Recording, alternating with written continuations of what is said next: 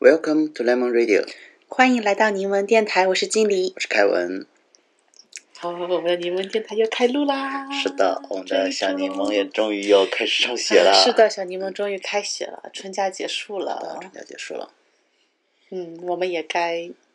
就是多干必须干一些必须要自己的早事起情。就可以录柠檬电台了。哦，确实，但是我们得干自己的事情。经理可能没有听过前两期吧？我没有听， 前两期我们前面大约一半的时间、嗯 t e n s i o n 非常非常的低，后面他就高了起后来，面 tension 就因为起太早，然后脑子都还对脑子都还糊着呢，哦，他就高不起来。是的，我今天早上五点就起床，嗯，我你知道为什么吗？我四点就开始醒了。你自己就开心了，所以对你感觉到我起床啦？对，啊，我不知道嗯，我以为你在睡觉呢。我确实又睡了。啊，那所以你知道我那么早起而已。是的，我今因为那个呃，我们杂杂志组定下来四月十号就要交稿，就是《新性感》杂志，四月十号就要交稿，所以我我今天就觉得无论如何我都得早点起来把初稿写了，无论怎么样就把初稿写了，嗯，这样十号那天就可以交上一个还比较就质量还可以的稿子。如果那天才赶的话，就只能刚好写完。啊、十号星期天嘛，毕竟马上要周末了。虽然小柠檬开学了，可是又要过周末，对呀、所以还是要趁现在。十号那天之，前，我肯定还会再修订。但是如果嗯，就是你心情很很着急的时候，其实是我是想不太出好的 idea 的。嗯，但是很着急的时候去修订，效率还是蛮高的。嗯，这是我自己写作方面的一些规律吧。嗯，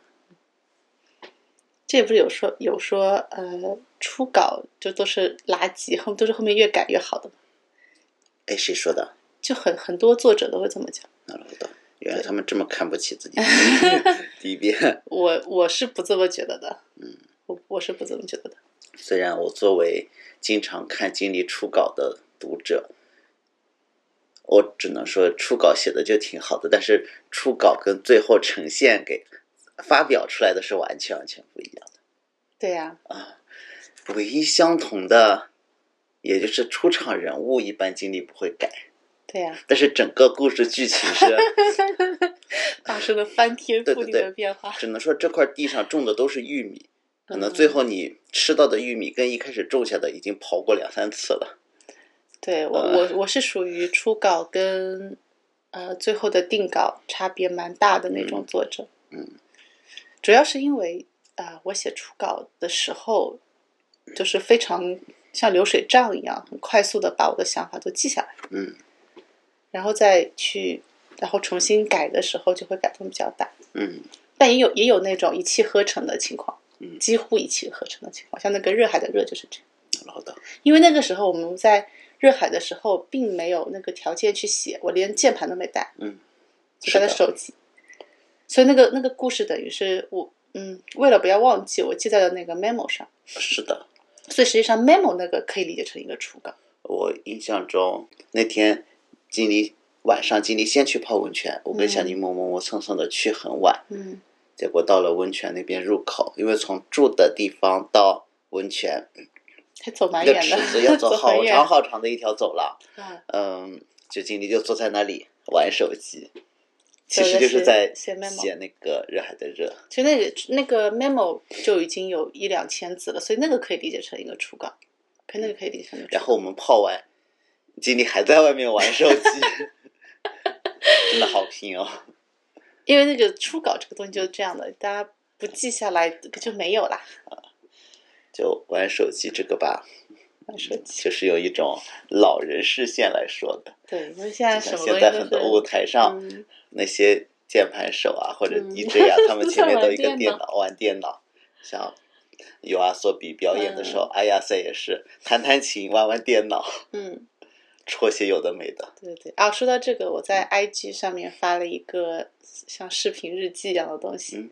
短短片嘛，就是一个啊，就就自拍再加上一段文字那样的东西。我我又说自己做了一个蛮大的决定，嗯，说可能会改变自己的人生的那种决定。哇，对，我觉得就是去学习怎么写歌。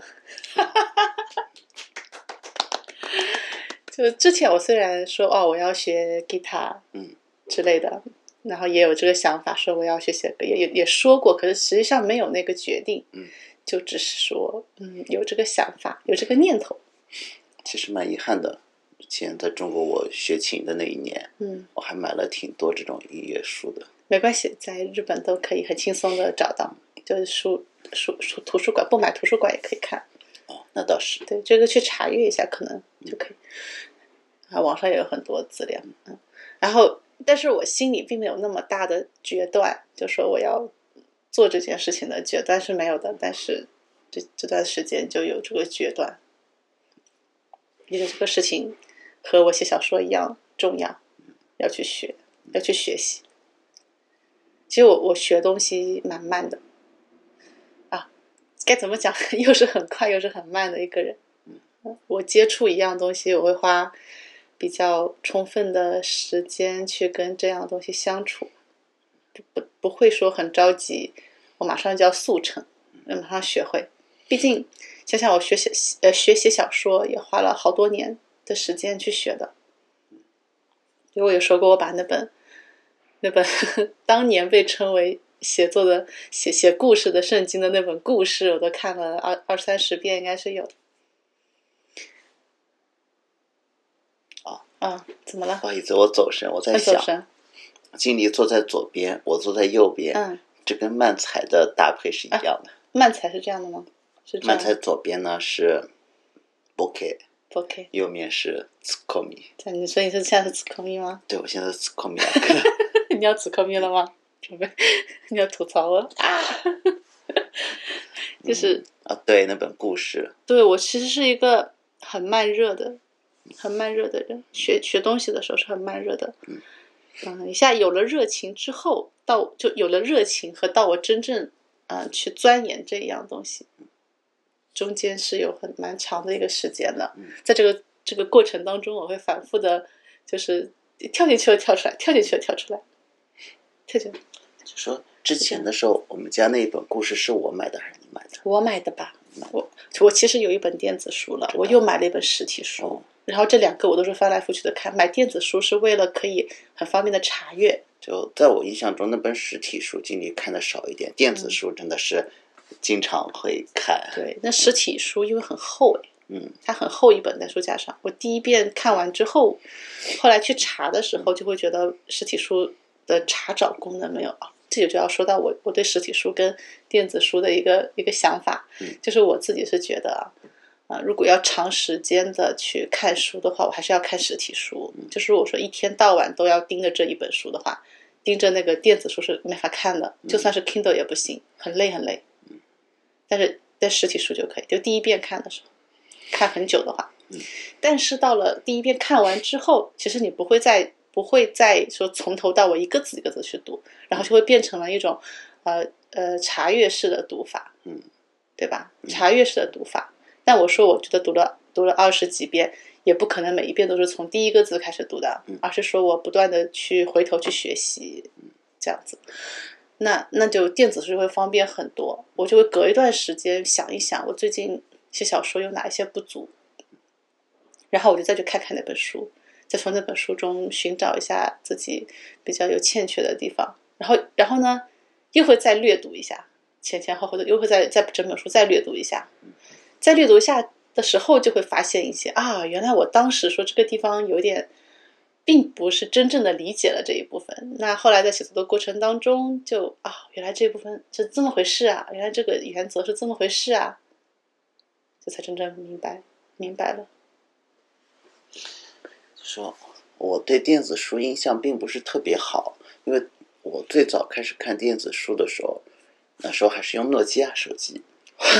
诺基 TST 是吧？TST 对，刚上大学的时候呢，给我买了一台小小的那种薄薄的小小的三星的嗯很便宜的手机。嗯后来上学半年呢就被偷了，哦在食堂里被人偷了。哦，就之后我就买了，反正动用了生活 费，然后买了一台，就当时我觉得外观很酷的那个 N 7 2嗯黑黑的，还有点烤瓷外观的，挺酷的。哦嗯然后，嗯，记得那个软件还是用的多看，多看啊，多就看那种呃其实看的是起点上的嗯休闲型的，我看了《诛仙》嗯嗯缥缈之旅》，嗯还有一些有的没的吧。嗯，我基本没有用移动设备看过小说，以前那那种小小的屏幕，一点 点，那个屏幕就跟我们现在那个录音笔一样大。就 好累，我超感累觉啊我感觉很累。再后来开始有一点，在电脑上也会开始有电子书了，嗯但是那时候的 EPUB 也 EPUB 的东内容呢都鱼龙混杂的，嗯质量很差。那好一点的书的呢，其实都是 PDF 的、嗯扫描盗版，哦没有任何的那种查找功能，嗯然后翻页也效果也很糟糕，因为扫描的是图片，所以嗯一个文件还非常的大，嗯就又没有合适，也没有现在这样 iPad 这样嗯 iPad 的话，就算是看扫描的 PDF，其实压力也不大，除了不能搜索以外，对对对哦，就蛮难用的。嗯对，后来又买了一个比较老款的，上面带着全是键盘按键的那哦个那 Kindle，、 Kindle，Kindle 那个就可以看全是图片的 PDF 了。嗯其实效果也不是特别的好，嗯嗯，所以我对电子书就，因为一开始接触，印象有点糟糕，嗯嗯嗯なるほど。 我一我一我很呃，以前我是不用那个移动设备看书的，但身边的同学有很多是用移动设备会看书，我都不看，因为我其实我看书的速度非常快，嗯，我的阅读速度非常的快，对，就算到现在，iPad 屏幕已经很大了，嗯比普通的书还大，嗯，可是它一页的文字量还是很对小，对对，因为我哦阅读速度非常的快，这样翻页真的是很累，特别是。嗯，iPad 还好啦，嗯它翻页还顺滑一点。那个 Kindle 我真的受不了，就它翻起来翻很页慢就很很慢慢，很慢很慢的，完全的它赶不上我读书的那个半速页度。就要等于是看半页的时间，所以反而我看电子书是精读，嗯我看实体书是略读，嗯，这是一个还蛮蛮反常的一个 一个读法。很多人是反过来的嘛，他是看电纸质书是为了精读，然后电子书是为了略读嘛。嗯我是反过来的，我的纸质书是用来略读的。所以听力纸质书还是应该去图书馆呢，对啊，我也现在不去图书馆的原因是因为小柠檬，是的，而因为且小柠檬会把书搞坏，我不想把图书馆的书搞坏，嗯那会不好意思，然后有心理压力就会读起来很慢，所以索性自己买书。买书的话，就小柠檬在的时候，我也可以拿出来跟着小柠檬，哪怕把它弄坏就弄坏嘛，就无所谓，可以做做笔记什么。图书馆的书我就得专门找一个时间，然后在咖啡馆或者在哪里认认真真的把它打开，然后就过去也是会也是会这样看的。之前借过一次，但是这样子的话，感在觉图读书书馆、在咖啡馆可以认认真打开这种完全属于自己的时间，就更想写点东西了。对对对，这个时候我有可能不会读书， 就是这样。那我过之还有一个原因，还有个原因，因为现在这个呃，corona 期间，图书馆的开门的时间都很不固还有定，入场限制，入场线很麻烦。我觉得我之后很有可能会选择在图书馆里面看图书馆的书，就直接在那里阅览。就像国立图书馆这样，对国会图书对，因馆，为我这个人读书很快，都都用不着借回家，嗯就在那里看就好了。可能我一天去个三四小时，就可以把把一一本书看了，然后就再再去看完第二天再去嘛。 就在家读书也是读这么长时间的，就也不可能超过这个时间的，就所以无所谓。对那个国会图书馆说，日本所有的出版物都有，对你只要你说得出来，他帮你找到。还有人嗯在那里看古早占卜的，对对对对，都有都有，这些都是出版物都有，很厉害。真是好厉害啊！很厉害，所以所以想，所以我都有了那个有了国会图书馆之后，我就觉得我没有根本没有必要藏书。就国会图书馆，日本的出版市场还蛮不错的。国会图书馆虽然很大，但也嗯就那么大了，它不会爆库吗？包括有，大家可以去别的地方再再弄吧，肯定有办法。哦这地方是不愁的，他只要想藏书，他是地方是肯定不愁的，大不了再借几栋嘛，有啥了不起的？嗯，可是国会图书馆在永田町也没有空地了，不不，我是说他也啊可以它的在、书库他盖的到书外库可以面。盖到远的地方去，嗯，无所谓的。哦，对，现在国会图书馆也在电子化。嗯，对，他们这个工程很浩大的很久对。，就像啊，对，在日本，在中国的时候，嗯有一些已经无版权的书，其实网上也没有那种什么，像是清空文库啊，嗯还是这一类的。已经无版权的一个网站，嗯嗯，无版权的网络图书对馆。对中国没有，以前看过的无版权的书也都是，就是那些 E EPUB，嗯，嗯就感觉我所以我现在就觉得我没有必要藏书，我藏书能藏得过国会图书馆吗？ 像不但除了一些啊中文书，我还是会自己收藏，因为没有在日本出版，那里没有嘛。像嗯之对前我买过 龙，在龙日应本台嗯买过龙应台的中文的、中文的散文集，还有签名呢上面， 因为是参参加他的那个嗯读书会的时候，读者见面会的时候买的，所以有他的有他的签名，那种书我就不会丢。嗯但其他的书，日本出版的，我有我我看完之后一段时间我就无所谓，没有必要收收藏起来。嗯，收藏起来干嘛？虽然上面有一些我的我的做的笔记啦，但我不会在上面做很重要的笔记，都是画画线啊干嘛的。嗯，画画线随便做点点注，都是一些临时性的，不会弄得弄得很很好啊，就这样就不藏书。因为这年头吧，就是嗯，首先就是电子版很容易找到，大部分正经出版的书籍，电子版都是很容易找到的。再不然还有图书馆可以去去查阅。如果只是为了日后方便查阅的话，就没有必要藏书没事，如果没做笔记的还可以嗯卖给 b o o k o 啊。对对对，没错，比还可以卖给不靠那种就是没看的，对我来说， 我看过就有笔记，没有看像我现在准备卖给 b o o k o 那一箱，嗯最上面放着一本幼稚园入室寿宴的书。我们家小柠檬都幼稚园上完一年了， 该卖了，该卖该了， 卖了该卖了没有用了，就是没有用，嗯，还蛮有蛮有意思的，嗯讨论讨论这个书是实啊体书跟电子书是的，都怎么读。嗯，还有啊，还有个我买电子书的一个原因，还有一个原因是为了方便分享，方便 share 一些摘录给别人。嗯如果我买实体书，那个摘录很难很难分享。嗯，虽然也可以扫描啊，变成文字再分享，或者直接拍照片，然后划出那一段什么的，嗯但没有电子书方便。对，像那个 Apple Book 的话是嗯可以复制的，对啊，但是你粘贴出来的时候，就下面就啊会对带对上一对对个对出处。我觉得这样反而很好。嗯我希望它能有这个摘录的出处，也不然的话，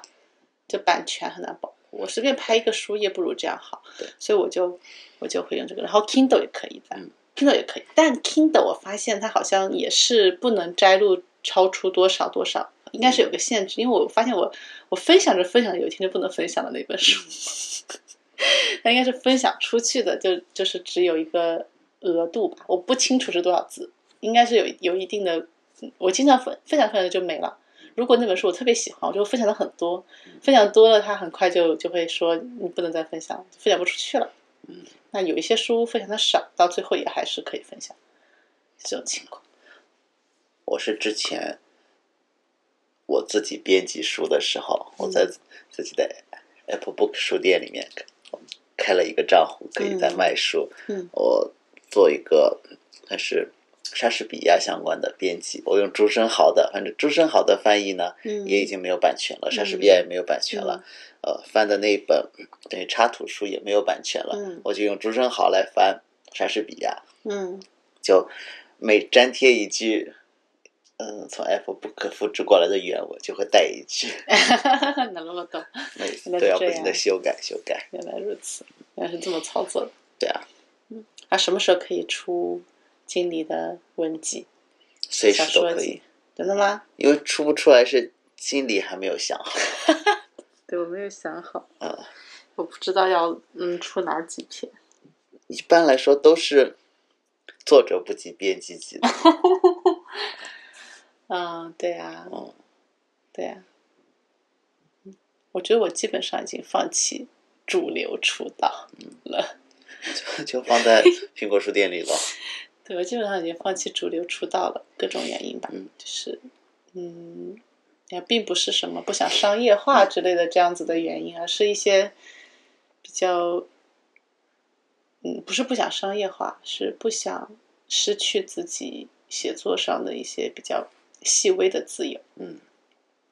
可能可能啊、总的来说，在海外啊、出版书籍总的来说是比较自由的，并不会并不会有 那个、嗯、中国的那种那么那那么那种审查，啊、但是呢，如果选择主流出版， 所谓的主流出版，其实不可避免的会被那个销量去影响到一些自己的那个对于书自己的自己的作品的一些想法。是啊，就人不是活在真空当中的，就人和人之间是有反作用力的。你你给你给别人的那个啊、呃就是造成的回响是一定会波及到你自己的，嗯，这是必然的事情，不是说我把这个作品发出去，然后啊、呃读者们怎么想的，完全影响不到我，这是不可能的事情哦，这是不可能的。读者对你的一些评价或什么什么，是一定会有一些波及的，不可能说完全隔离，但是可以选择他对你波及的程度有多大。嗯，如果说有一个出版社，那个结果就不是读者在波及你，是读者先通过一个商业机构，那么这个那这个机构在波及你，它所它的那个力度是不一样的。特别是如果说将来，如果说我我变成了真的就变成小说家，然后我以此为生，嗯，我以此为生的话，那我这个收入就是牢牢的把握在就是出版社手中，嗯他们就有对你的那个呃作品的作品的一些评价，或者是对你作品的一些方向性的方面的一些嗯。不能不能说是决定权，是干涉的会比较多，嗯，基本上是这样子。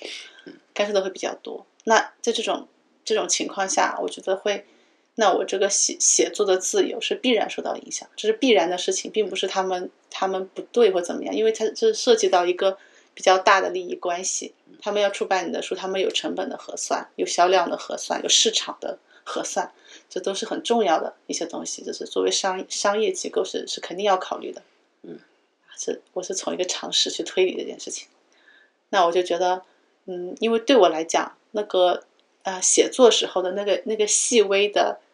自由，也许是别人感觉不到的。嗯，对，可能你作为你，你以后也许是我要出我的书或什么。嗯，然后呢，呃，可能你你对这里面东西的那个它的区别，你不一定能感觉到。就这个小说，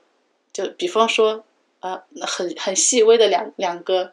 两个设定，嗯，叫男主同样男主都是，比方说男男主都是警察，那这个男主是一个呃，就像你今天讲的公公安， 他是公安还是警察？啊，有有一些就会觉得他的啊这两种设定没有很大的区别，嗯，但但如果说作为一个作者，我就会觉得这两个设定是天差地别的。那我经过自己的理理解嘛，就是会觉得他们是不一样的。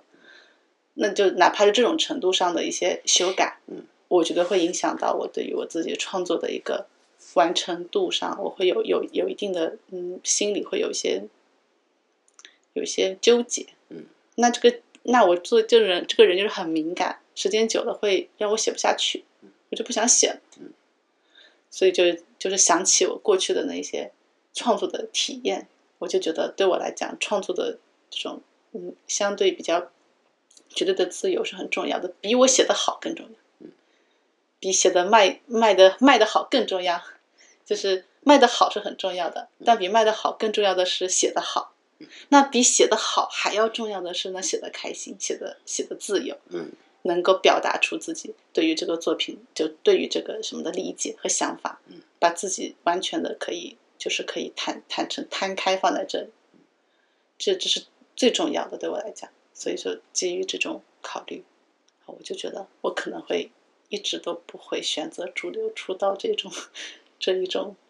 方式。我主流出道是一种日日式的说法，日本的说法。嗯，主流出道跟出道的区别就在于说，出道是一种说啊，我 debut，我要啊做这件事情了，我现在就是以这个身份在做这件事情了，这种感觉。对我不是在卡拉 OK 里唱唱歌，我是作为一个歌手要发行我的专辑，啊、发行我的歌，这样，这这就算是出道了。那主流出道指的是说，在一些像索尼唱片公司之类的，等等吧，就是这样子的地方去发行专辑，这叫主流出的。然后也是可以以独立音乐人的身份，或者是在一些啊，就在日本就被称为厂牌吧，嗯，那样子的感觉的一些唱片公司去发行自己的专辑，就不是主流出道。然后那书籍的话，就是像卖同人志、个人啊对，像出卖版同这人，种感对对对，觉嗯卖同人志个人出版，那包包括说和一些和一些那个独立出版社呃签约出版也是也算是不算主流出道，是一种比较比较独立出版形式的那种，嗯就不是主流出道，那对可以这么理解。对我可能一直都不会去主流出道，就是我不会把我的版权卖给任何人，嗯卖给不会卖给出版社什么的，但是我可能会把改编权卖出去。但出版的那个版权应该是不会卖，只能合作不能卖，这区别是很区别很大。就我宁愿去负担其中的风险，说我卖不出去或者是怎么样，但是我不是很想把它以那种版权让就是版权让渡的形式让给出版社。还有我前段时间就是嗯看到群里有别的作者分享那种啊、呃参参加一些文学比赛的信息。我其实是很想参加文学比赛，可是呢，就 我就我觉得我这个人真的很龟毛，就是有里面会有一些比赛的条款我是不能接受的。就举个例子，像我就不说是什么比赛啊，就有个比赛，哎，我好像之前讲过这件事情了，反正大大大大致都是差不多的这些事情。很多比赛就会有一些条条款说，嗯，他们有你的改改就是改编权，嗯就是就是他可以把你的作品授权给别人，呃，授权给别的一些像是影视公司什么的去改编，而你不能决定它能不能能不能被卖给谁。就举个例子而，且改编成什么样子你也说了不算。啊，说了不算。但通通常来说，实际上你把改编权卖给一家影视公司之后，你就是说了不算的。但是你本来可以选择卖不卖给他们的。就先商量过你们要改到什么程度，再像决那像，定。比方说我不信任这家影视公司，啊我可以不卖给你。那你有一定的信誉度啊、我也信任这位编剧，呃信任这个制片人，那我可以卖给你。至于你们后面怎么怎么改，那我当然是没有办法的，基本上嗯我没有办法干涉，除了就被魔改是没办法的事情。但嗯是之前你是可以研究说，哦，我要不要卖给这个这个人嘛？这样子我要不要把把片子卖给这个导演？就是我可以说了算的话，那就可以嘛。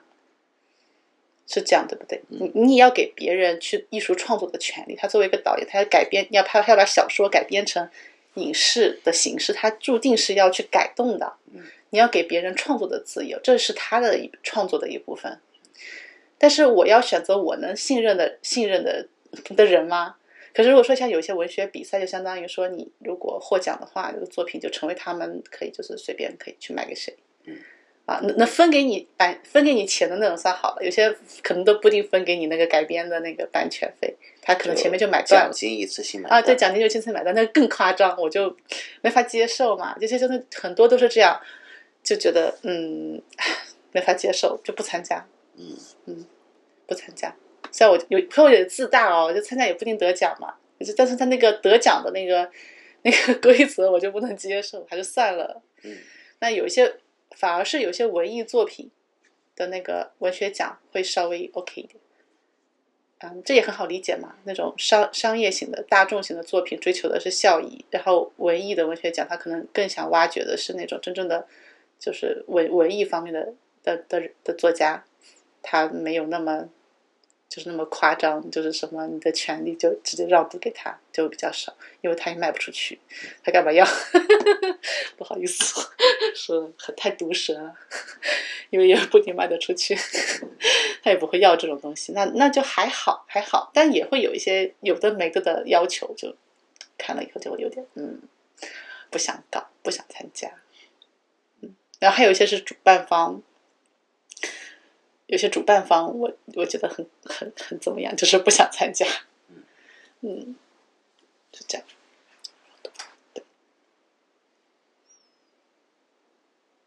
就就很龟毛，很龟毛，事儿很多。我我承认我自己真的是就是太挑剔了，在这方面太挑剔了。但是的，在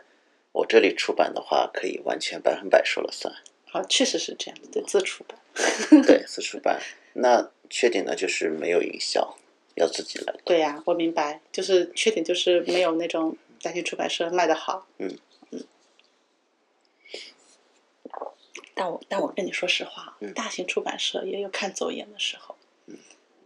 就算他们买了我的版权，卖不出去的可能性也是很大的。嗯。就都得么一。如果说写得好，怎怎么也还是会有一些读者。但是不出版不社至于完至全少能把你的书放在嗯主流的书店里面。是啊，至是啊少，它能的摆在曝后光架率曝光率是会比的较高嘛。所以如果说不能这么做的话，就要想一些别的嗯路数来推销自己的作品，就自己去推销，或者想一些别的推销的方案，不是主流的。嗯好像还好像独立出版还是可以参加一些书展哦，所以到时候我可能会尝试看看有没有人要参加书展，捎上我的书这样。那他可能要实体书才行吧？那我们就无所谓啊，另印他个，就在日本就找找那个啊、出版社稍微印个百来本的去就可以了，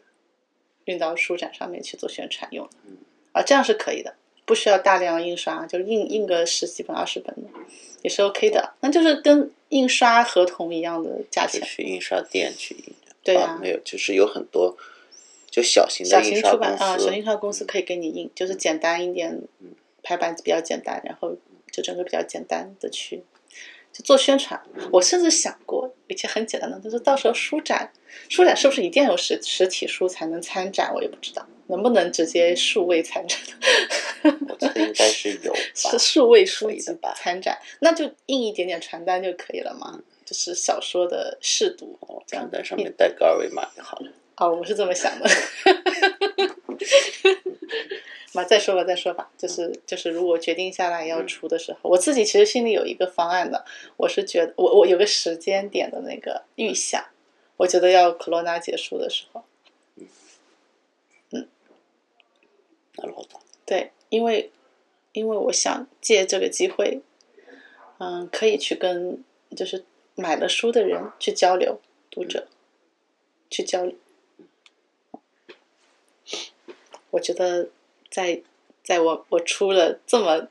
就是还是自出版，还不都还不是什么出版大型出版社出版这么小型小型的自出版的时候，就买了我书的读者都是特别珍贵的。是啊，我这里也要自出版印书也是做得到的呀。我们离圣保亭也不远，啊，是的，那超级多，好多小型超的多小印型刷是是公司的。那也同人，因为日本的同人本文化非常的盛行，嗯同人本也印也就是一百来本，不可能印的太多。嗯，啊啊，不不是这么这个意思，啊也有很多厉害的人可以印很多，说嗯书大号概大书概号自己就去那个叫什么著作权？哎，不对，这个嗯书号的，反正是那个协会去买就好了。我这样买回来的话，这就已经不只是同人本了，嗯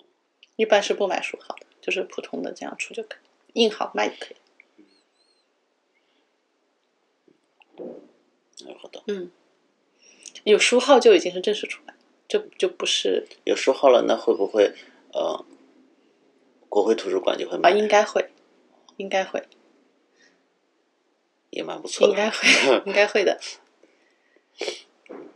就在日本正式出版，就叫正式出版。虽然不是主流出版，但它是正式出版，它应该会收的。不管你是多小的出版社，嗯，你只要出的时候，它也会都会收。我懂，我懂，但同人本又没有书号，就不会收。那我懂。之前有讲过嘛，芥川奖的评选对象就是没有没有呃正式出版的作品，包括像同人本就是，不管是同人本，然后你出这种没有书号的电子书，那经理还不能买书号呢？啊， 我不能说，对啊，买了号就不能参加芥川奖了。那只应该还是是可以没关系的，就是这部作品不能参加而已，不是你后面的作品不能参加，那我懂。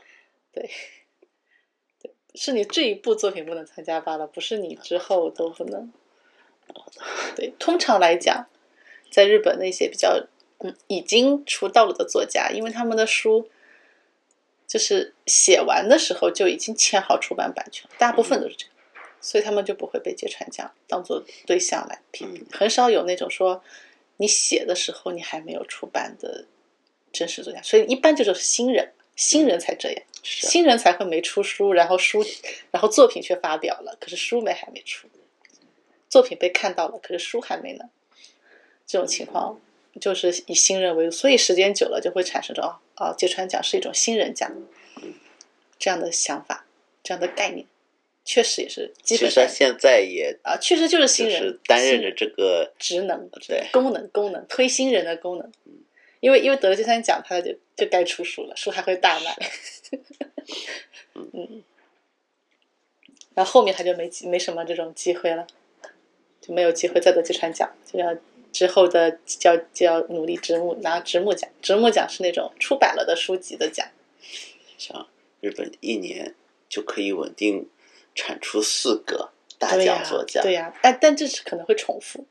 就是直木奖是有可能重复获得，芥川奖一般但是还不会有两个人同时得奖的时候呢。啊，对了对啊了对了哦，啊，是的，所以说至少就是稳定有四个就平均来讲了， 啊，就这四个都是每年有四个上特别厉害的上位机会，对啊 应，该说。嗯然后还有大大小小的文艺奖超多，嗯像那个基本巴纳拿以前得的那个啊海燕文学嗯奖，海燕文学奖以前也蛮有影响力的，好像已经停办了。嗯嗯，特别多，很多很多，还有一些什么新什么新潮现代小说新人奖，那都嗯一大堆，特别多。经常一个大型出版社里有好几个奖，嗯好几个文学奖，得奖就即得奖即出道。通常日本的小说家都是靠得奖出道的，就哪怕是一个比较小的出版社的奖，它也是 OK 的呀，也是可以出道的。出道以后收入就比较稳定了，出道前就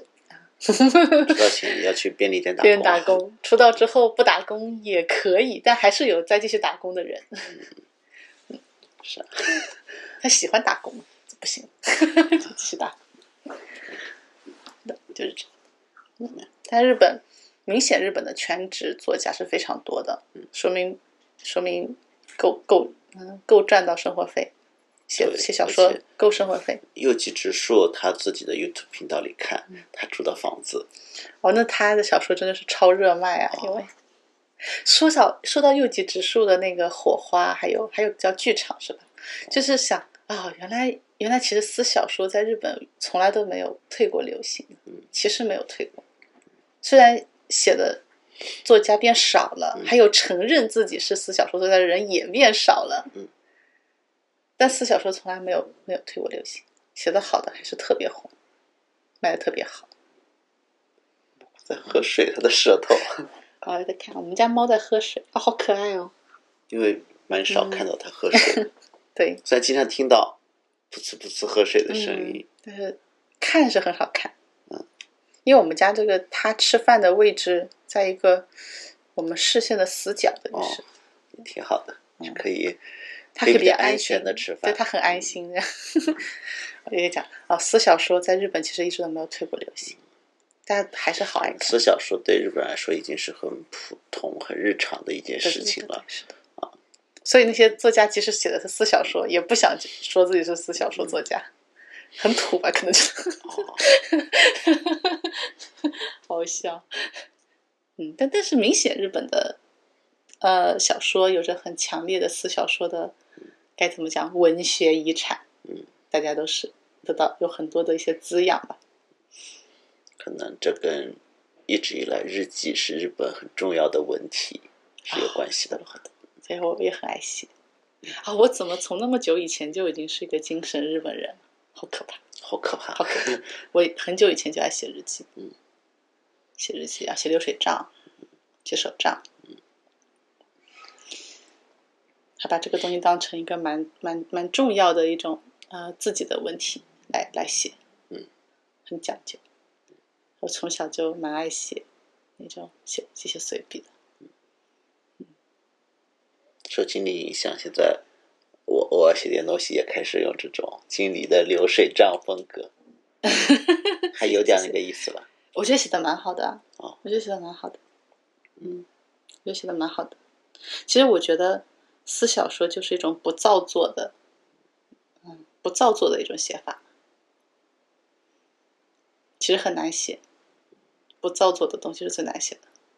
因为你想要去呃建构，建构是比较容易学习的。哦，哦哦哦哦哦！发现什么敌人了，蘑菇？对，它的尾 巴，刚才摁到了自己的尾巴。嗯好就是笑。尾巴慢慢的就从自己 手里心溜中 走了。就是嗯，就是造作的东西，就是构啊、构建是比较容易的，然后不造作的东西是非常难写的，嗯非常难写。这就是算是我这几年很比较努力在努比较努力的一个方向吧。毕竟造作的东西其实写的蛮多的，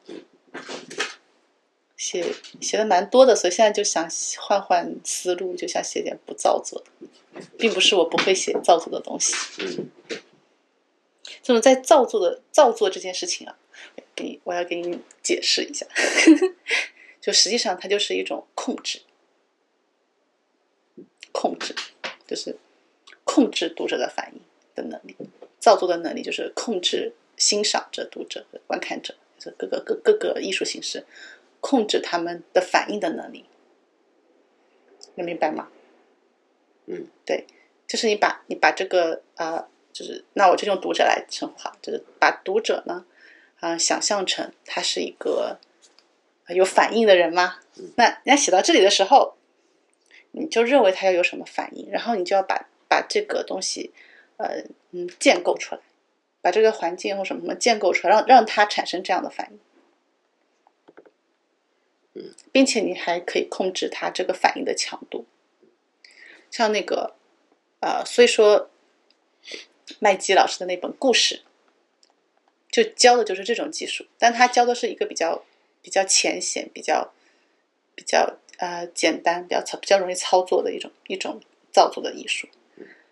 去怎么去控制读者的反应。他读到这里，他就该觉得开心，觉得难过、愤怒等等。然后呢，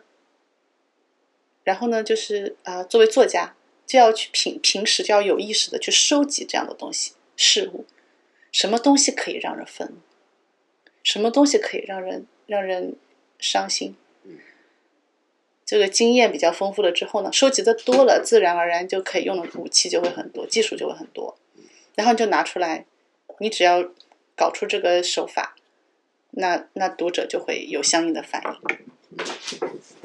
那不造作的写法就比较比较纠结了，尤其是在你经历了很长的造作的写作之后，你其实写到这你就明白，哎呀，这个地方如果我把这个地方怎么样一下，读者就会有这样的反应了，你就很明白，说我写到这里，如果说这个主人公，就举个例子哈，写到这啊，主如果这个时候，这个时候主人公他，嗯，就跳水跳河了。 你怎么样？他就跳河了，那那读者就一定会感到非常的难受，对不对？的痛苦，对不对？他怎么跳河很痛苦？嗯，可是呢，可是他跳河的这个行为，你不能写。如果你不造作的时候不能写，不是说不能写跳河啊，我指的是你在这个是是一个嗯，就是它有前后文，你写到这的时候，它不能跳河。然后你你明知道你写他跳河，读者就会伤心，可是你不能写，不能写，因为你是因为因为你追如果要追求一种不造作的文体的时候，你正好这个地方它没有跳河，你要不造作的写的时候，它没跳河，这就很难，就是要做做好这种事情很难。就像写流水账为什么很难？因为流水账是一个你真实的生活的反应，虽然它是要会经过一些编排啊什么，可是你写你写这个真实的生活的时候是没有办法去说你明明没跳河，你又写自己跳河，这种动作是不能做的。那你不做的时候，读者的反应你控制不了了，等于说你没办法就控制他不了他们的反应了。那那这种写法就是非常的困难，你要怎么样写出来，还要让人觉得读得下去，还要让他们有反有反应，是你不控制他们的反应，不是说让他们没反应，没反应的话他就没法读，看了你这个就像白看一样，还得有反应啊，这就是好难哦。我就开始也是抓不太住这个东西，嗯，现在已经大概大概有些 sense 了，なるほど。嗯，呃，我经常有时候看其他作者写的小说嘛， 看其他作者写的小说啊，尤其是一些技巧非常成熟的作家嗯啊，村上春树嘛，对不对？村上春树嘛，哦嗯他就是建构的水平是非常高的哦，非常高，所以他写的小说效果是很好的。嗯，他建构的水平很高，他在这个地方想让你想让你你你哭，你就你就会你就会就会想哭；想让你笑，你就会就会想笑。但根据每个人情感体验的不同，强度不同，也是有些差别。总的来说是这样，他这个水水准是很高的。嗯，就这样。然后我看这种作品的时候呢，我就会有一种感觉啊，因为因为我我大概知道这个技术，就会导致我入不了戏，我入不了戏，就我总是一个局外人，就好像我也是作者一样，虽然我不是作者， 我就我就是个局外人，我就会自己想啊，看看见没看见没，他就是这辆车开在这这个公路上的时候，啊，这个镜头啊，从从那个从上往下拍，俯拍俯拍嗯，一个远景，这辆车就慢慢的远去了，画面如此的平静，画面如此的平静的时候，我就知道啊，一定有什么东西要被打碎了，要失衡了，它就要失去它的方向盘，对方向盘的掌握能力了，嗯，就是这些东西，就会很敏锐的感觉到他接下来要干什么了，再说张麦卡，这样对张曼卡，对，是很好的作品，还拿奥斯卡奖。拍的超好。我我不是说村上春树写的东西不好，也不是说他那个电影不好，不是这个意思哈。我是想说我在作为观作为观看者的时候，由于我我很难进入这个，就是我没有办法百分百的进入这个故事，我总是有有一点点上帝视角的感觉。就是呃，也就是说，村上春树他创作时候的技术用的很熟练，对，很熟悉。因为特别很熟很练，所以很其精实你巧在看的时候，也就不由自主的就看到了设计的，啊因为设计的太标准，啊，是的，设计的很棒。特别标准的这些呃陷阱圈套在那里都看到了，提前对看到，并不没有踩进去，嗯，就感觉到哦，这里前面看到一个转弯，后面一定有一个吓一跳吧。哦，对对对，结果转过去确实是这样子的，嗯对因为每次都能猜到嗯它很标准的设计，嗯。很，所以就是自己进入不了故事。对，而且还有还有一种情况啊，嗯是他超出了你的你的那个想象，他用了一些你不知道的方法，或者是他反着来，跟你的想法反着来，就会就会转一下嘛。嗯，那个时候会很惊喜，说啊，我原来这样，我刚刚想的是另一条路，居然是这条路啊。嗯可是那也不是入戏，嗯那就是一种，那是一种，嗯，该怎么讲？就是，呃，我不知道该怎么该怎么解释这件事，就就是一个新发现，就是哦，我发现了一种是不同的技巧。就是啊，萨斯卡果然手上的手段好多、哦，作为一个对作者，对对对，是的，是的，是的，哇，死给，啊就是那种感觉，你就会为这个作者而惊叹，就说这个作者很棒，很了不起，好棒，就是那种感觉，佩服，嗯，死给，就是那种感觉。但但但是呢，这个作品本身，我又我就没有没有很能够投入进去，对，因为我觉得，我觉得，嗯、根本原因是我一开始就预设了一种立场，嗯预设了什么？我预设了这是一部精致的作品。因为它很精致，所以我在欣赏它的精致。这是我自己作为一个文呃文艺鉴赏者，嗯，有点难跨越的一个障碍，可能以后慢慢的就会 就可以改变这一种预设的立场，因为我因为这是一个精致的作品，是一个精巧的工匠，然后你就会我就会不由自主的去思考它精巧在哪，就会变成了一种对于啊、呃手法呀、技巧啊、布局啊什么什么这些东西的一些一些看的时候就在研究，嗯，但是但是嗯，有一有一些有一些为什么我会喜欢私小说？原因就是私小说是不造作的作品，它其实那个作家非常的有技巧，非常有技巧，他可以去构造，可以去建构，他也可能也也在建构，就是他写小说的时候也是在也是有建构的成分在，可是由于他追求的目标不一样，所以你会觉得，即使你知道了整个故事是什么，你也依然投入进去了。就是你，你可能看到开头就想到了，哎呀，这个故事呀，太 宰治嘛，不就是？你想太宰治嘛，是不是要看到这个女啊，他肯定要跟这个女人怎样怎样怎样，其实你都想得到，哦，大家都说了千百遍了，都想得到。可是你在看的时候，还是还是说，嗯，就能投入进去了。我是这样的啊，我是这样，我因为平时确实看的文学作品比较少，嗯《村上春树》我只看了他的《海边的卡夫卡》。嗯上大学的时候，那时候我们当时一起活动的算是五人组，嗯里面最有学问的一个学长嗯嗯，我说村上春树哪一本觉得最好呢？他说：“那你看《海边的卡夫卡啊，》吧。”我还没看，糟了， 没 看。我还没看，还没看，看，就看完之后就觉得啊，确实是很，确实很有设计，它两条并行的故事线嗯对对对，的。看完之后也是并没有什么特别的感觉，啊嗯，哦也许是我感受有点差，转个弯有一个吓一跳，嗯也不会让我特别啊，也不会让我特别的惊讶，嗯所以就导致后来，呃，看基本上的厨房，嗯，你就很震惊吗？对，就让我觉得哦，这看完之后也说不出些什么，说不出 些但是就就受到了一种深深的触动的感觉。那都懂啊。看你也比较，你也那那你也算是那种小私小说的，可以说是私小说的那个呃呃读者群。那厨房，请问他有要说些什么吗？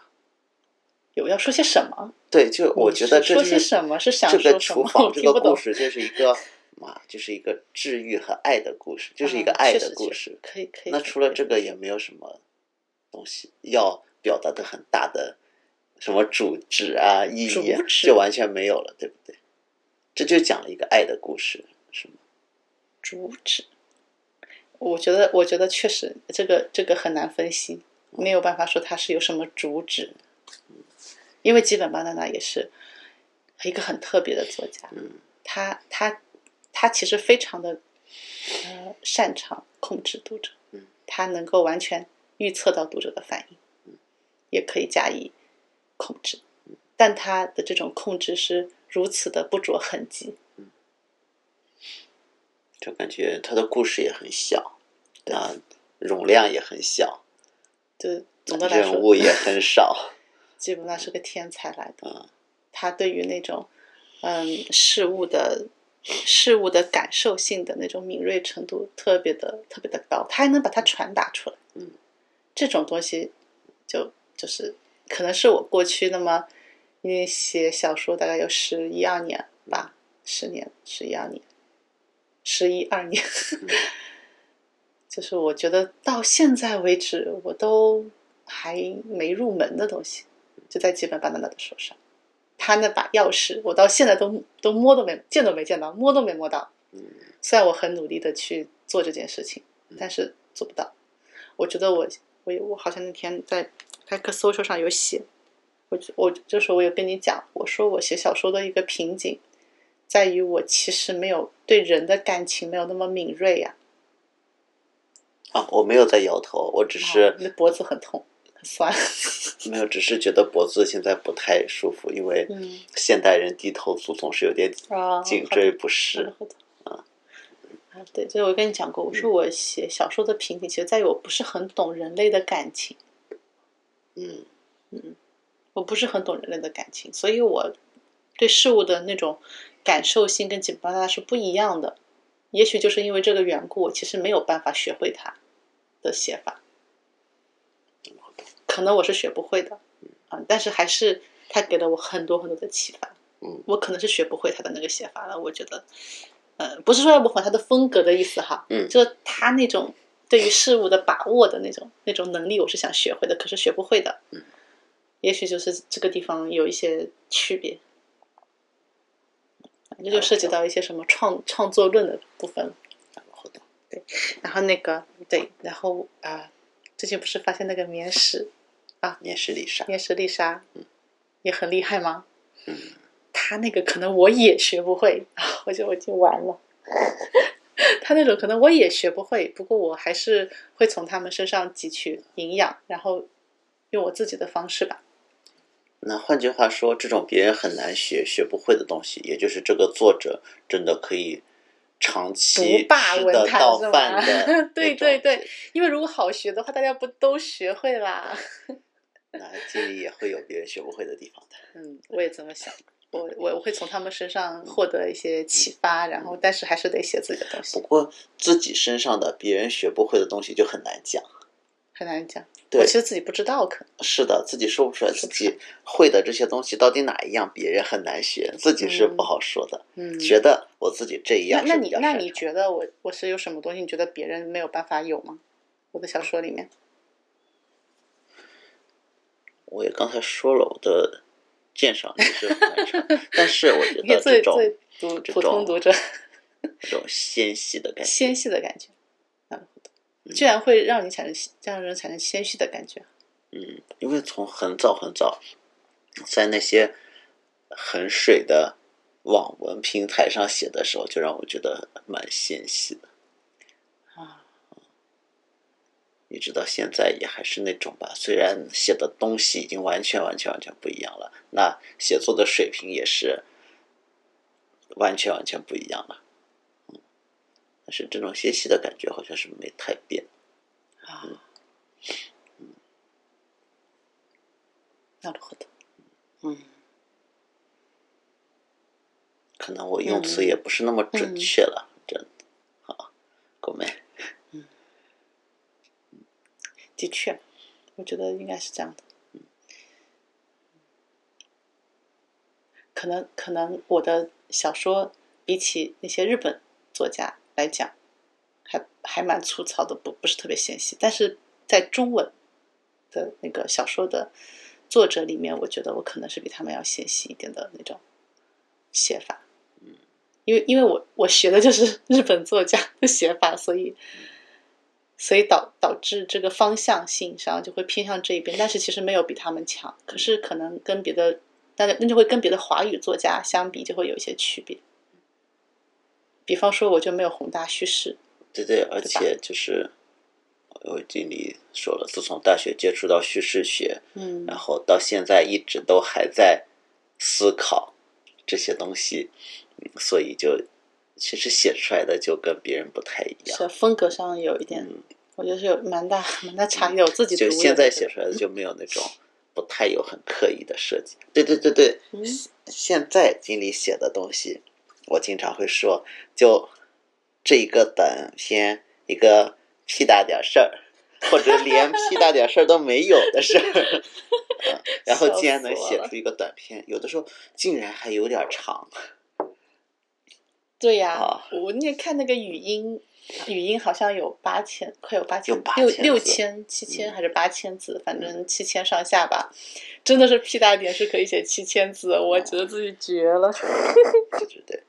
好笑。在我这里看经理的东西，就是像切黄油一样了，很细的啦。嗯，那个活动，嗯嗯，可能还是有受到很强的受到四小说风格的影响。哦，不知为什么说到嗯黄油，我脑黄海油中先出现了黄油在平底锅里化掉的样 子，然后又变成了嗯我的 Insta 上面系统给我推荐的全部都是那些美食的博主，嗯就有一道料理是把那种芝士片嗯上面放一片一块小的牛油果嗯嗯，然后嗯啊撒一点胡椒和盐，就这样放在平底锅里煎，煎到那个芝士变得有点焦，脆脆的。嗯哇，应该很好吃吧？哦，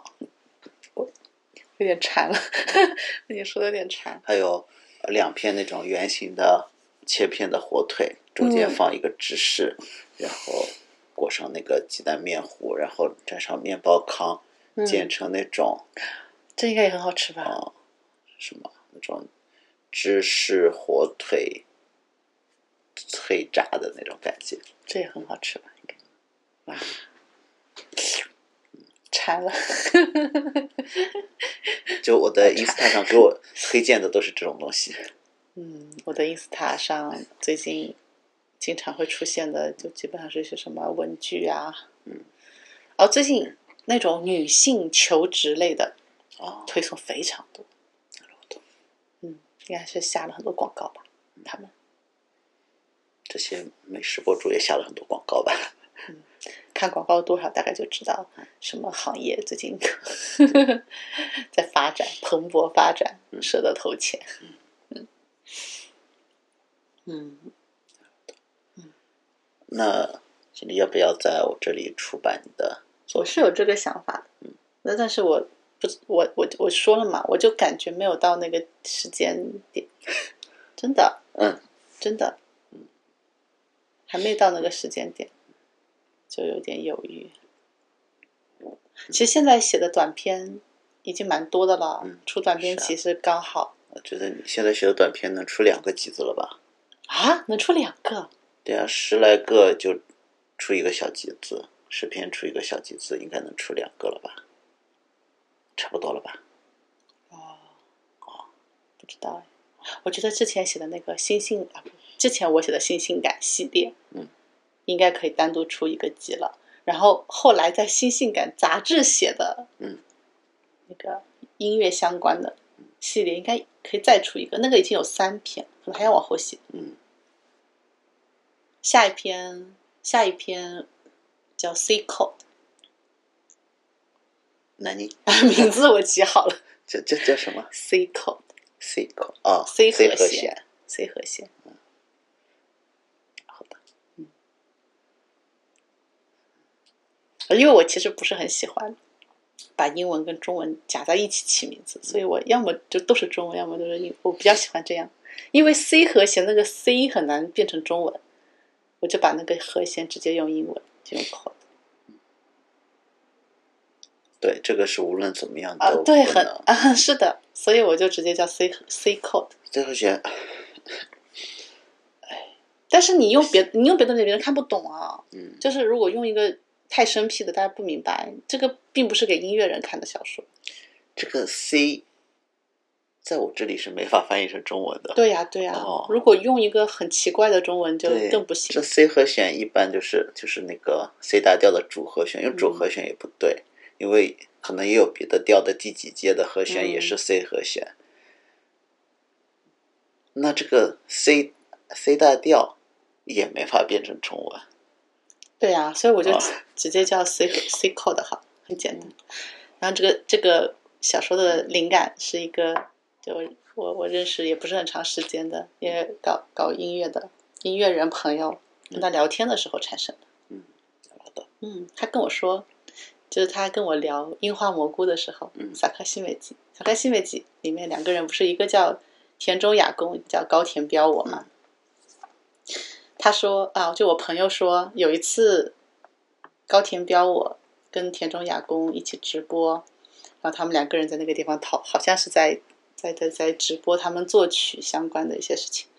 然后然后他们就在弹吉他，然后那个呃高田彪我啊田中雅弓就弹了一个 C 和弦，嗯，那在某一个地方哈，嗯然后啊、呃高田彪我呢就弹了另一个 C 和弦，嗯，田中雅弓就说这两个不都是 C 和弦吗？用这个就比较方便吧，可能是这样，就用这个就可以了吧。高田彪我说不行不行，听我的，要这么弹，嗯，就反正很拽，就是因为他们吉他吉他就是虽然同一个和弦，但是对有不同的按法。有不同的按法。但因为我说不行，就嗯弹我的那一个。那当然，后来田中雅弓应该是，我觉得田中雅弓应该会听他的，听听高田彪我的嗯弹法，这样。然后呢，这个朋友就跟我聊了这件事情之后，我就想到了这个故 事，就就觉得哦，这两个人攻受关系已经明了，这说什么？我也没有想那么多，好吗？攻受关系已然明了。我先先先声明啊，我这个故事跟高田彪我和田中雅弓没关系啊，只是只是这一个意象给了我一些灵感啊，他们这个关于他们攻受关系明了的事情是会另写一篇。不会写，不会写，根本不会写，好吗？不会写，不会写，嗯，就给了我一点灵感，说啊，原就是这个灵感是什么？就啊，你非要说小说有什么主旨，那我觉得这个就是主旨，主旨就是同样的和弦，其实按法不一样，声音听起来好像是一样，其实不一样。嗯，tap，这 就是他的，这这就是他的。其实我写小说只有 motif，没有没有主旨的，嗯，没有意义，没有主旨。这时候你要说动机，嗯对，动机 motive 就这个叫动机。然后啊，然后这个我不知道中文里面对这个能不能理解啊？他们会可能会觉得这个动机指的是说啊，我有一个动力去写这个东西的意思。音乐里的不动机不就完全是是另外的意思。那个可能跟音乐的比较像。音乐动机是有是有自己音乐的独特的含义的动那机。那我有我的这个小说创作这个动机也是有一个特也是特定的含义，应该是跟音乐一样的嗯音乐的这那个意思。动机就跟这个 motive 意思是基本一致的。那我想中的就是 motif，因为这个我好像是在绘画相关的一个什么地方看到的，嗯我觉得很适合形容我写小说时候的那个灵感的那个东西，就叫 motif。它要要我来解释的话，我的这个 motif 就指的是一种，嗯它既不是 idea，也不是小说的意义，嗯，它是一个就是贯穿这个故事始终最重要的那个东西。嗯那个最重要的东西啊，很有可能是一种感觉，也有可能是一个意象，也有可能，也有可能是意义，也有可能是就像流行歌曲，你可能突然脑海中突然冒出来一小段嗯旋律的片段，觉得哦嗯这很好，就以这个旋律片段为基础做出来一首歌。啊这个小段片段就是 motive，就是那个动机。对，然后我我我动机就是每天我其实产生无数个动机，然后我会选哪一个来写，你知道吗？就是选那个跟别人不一样的动机来写。你有问过别人吗？怎么知道跟别人不一样？不是，是我看过的作品啊， 真是的。就是说，我又我懂了有就是这样子的啊、我作为一个文艺爱好者，啊嗯，那动机，我哎，如果我们非把它用心理学的术语来讲，它可能是一种欲望，嗯。那那作为一个文艺创作者，我的那个欲望是非常，就是就是一种欲望跟 A 欲望和 B 欲望之间，A 和 A 欲望和 A 欲望之间，就像 C code 和 C code 一样嗯，它们是有很细微的差别的。那有一些动机是被满足了的，嗯有些欲望被满足了的，就是我想到一个什么什么东西的时候，它被满足了。我我如果如果有呃很好的作品，满足了这一个动机这个欲望，那它就不需要被再表达。但如果有差别的话，没有人帮我表达过，我就得自己来表达一遍。那个就是那个东西我会写，就是那个东西我会写。好专业啊，嗯就就是是好抽象，很已经变抽象成一种符号化的东西了。嗯那举例来说，嗯刚写完的《教主在上》嘛嗯，他不是描写了两个，哦，嗯，啊，怎么你了？刚才说的我意意思已经懂了啊啦，你懂了？我已经懂了嗯啦。嗯那我就再还是再解释一遍吧。像那个《教主在上》，嗯教主在上他，他呃写了两个粉丝，对不对？粉丝对于他们同样喜欢的嗯偶像，什么就是啊、呃艺术偶像、精神偶像，这都可以。呃，偶像的爱，或者说性幻想，就是同对同一个人的爱和性幻想。嗯，然后他们两个人之间的这个我记录了哦一下这一期哦，我好们的，都好说的了些什 么。然后他们两个人之间产生的产生的那种情感，嗯，和这个偶像之间，就他们这个关系是什么？这个东西啊，我后来其实在我在写完了之后，我才发现有一个电影跟它很像。那像那个呃，就是黄磊和刘若英主演的，叫《夜奔》，嗯，一部电影《夜奔》，一听就觉得很古早， 挺古早的。这个电影的情节，它好像是改编的小说，忘了是谁的。嗯对这个故事啊，就是就是写了一个，就说啊，这个黄磊嗯是黄磊吗？我都快怀疑我是不是记错了，对不起。他他他早年的时，嗯，怎么了？是是是不是黄磊？没记错吧？黄磊啊，黄磊和刘若英是不是？对，哎，没没没，我没弄错，不好意思。啊，就就那我继续说了啊。哎，然后这个夜奔呢，他的的主要的感情线是这样的，嗯，啊、他们他那个他这这一对，就黄磊和刘若英扮演的这一对恋人，他们他们这是是有婚约的，嗯，也算是青梅竹马吧，就两小无猜，青梅竹马是感情很好的两个人，一对一对感情很好的一对恋人，然后也有婚婚约，但是呢，他们在就在他们暂时还分隔两地，就是黄磊在海外学习大提琴吧，中提琴啊，在海外学习乐器的时候，刘若英这边她遇见了一个嗯，唱戏的，嗯，唱戏的。对，昆曲夜奔啊，的昆曲林夜冲奔的，对对对、嗯对，夜奔是这这部这部嗯戏的名字。嗯，这里面这个林饰演林冲的这一位，该怎么样？戏曲戏曲歌唱家，是昆曲的演昆曲员，演员，嗯，那那刘若英就喜欢上他了，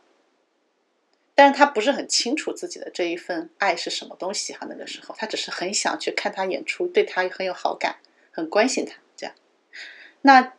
等他这个嗯未婚夫回国了以后呢，他就带未未婚夫， 我也中文说的说的好好好不利索，他就带未婚夫去看这部戏，给他介绍这个昆曲表演表演家。嗯，那那他就是他的未婚夫也喜欢上了这个人，嗯就他们两个人就爱上了同一个人，对他们爱上同一个人，那这份情愫呢就跨越了就是半个世纪吧。两男一女三角恋，嗯，而且这个三角恋的核心还是那个男的，不是嗯对那男个男男 的，所以他拿了二零零一年意大利都灵国际同志电影节啊，最佳剧情原片。来如此，嗯那他获什么奖是不知道，我只是看了这，对。然后呢，就是跨这份情愫呢，就是也很曲折，跨越了，嗯，跨越了半个世纪，那么就是很长，反正就，呃，嗯，我就不要剧透太多吧，嗯万一有人也想看呢，对不对？很感人，我觉得可以看一下大家。然后，然后呢，这里面你看跟我写的小说是不是很像啊？这个感情是不是很像？嗯。还好呢，还好是，如果大家看了这两，又看了我的小说，又看这部电影，就会知道他们之间有区别了。语怎么？音跟这个很像吗？什么语音？嗯不是语音，不是语音，是教主在上，啊，教主在上跟很像啊，就是人物关系很像啊，哦那人我物懂关系很像啊，那老的教主在上啊。对，有点像的。嗯但是如果说嗯嗯真的看过，嗯，教主在上和这部电影的话，就能意识到他们这个这两部作作品，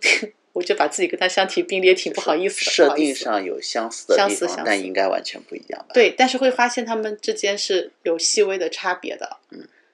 啊，就是因为还有细微的差别，所以我还是要把这个这个东西改完。当时已经在修订了嗯，还是要把它修订完，还是要把它写出来。如果说它几乎是重合的，如果重合度达到百百分之七十以上，我觉得我就不必写了，因为像这么优秀的作品，它已经能够把我想要表达的东西肯定都表达表达完了，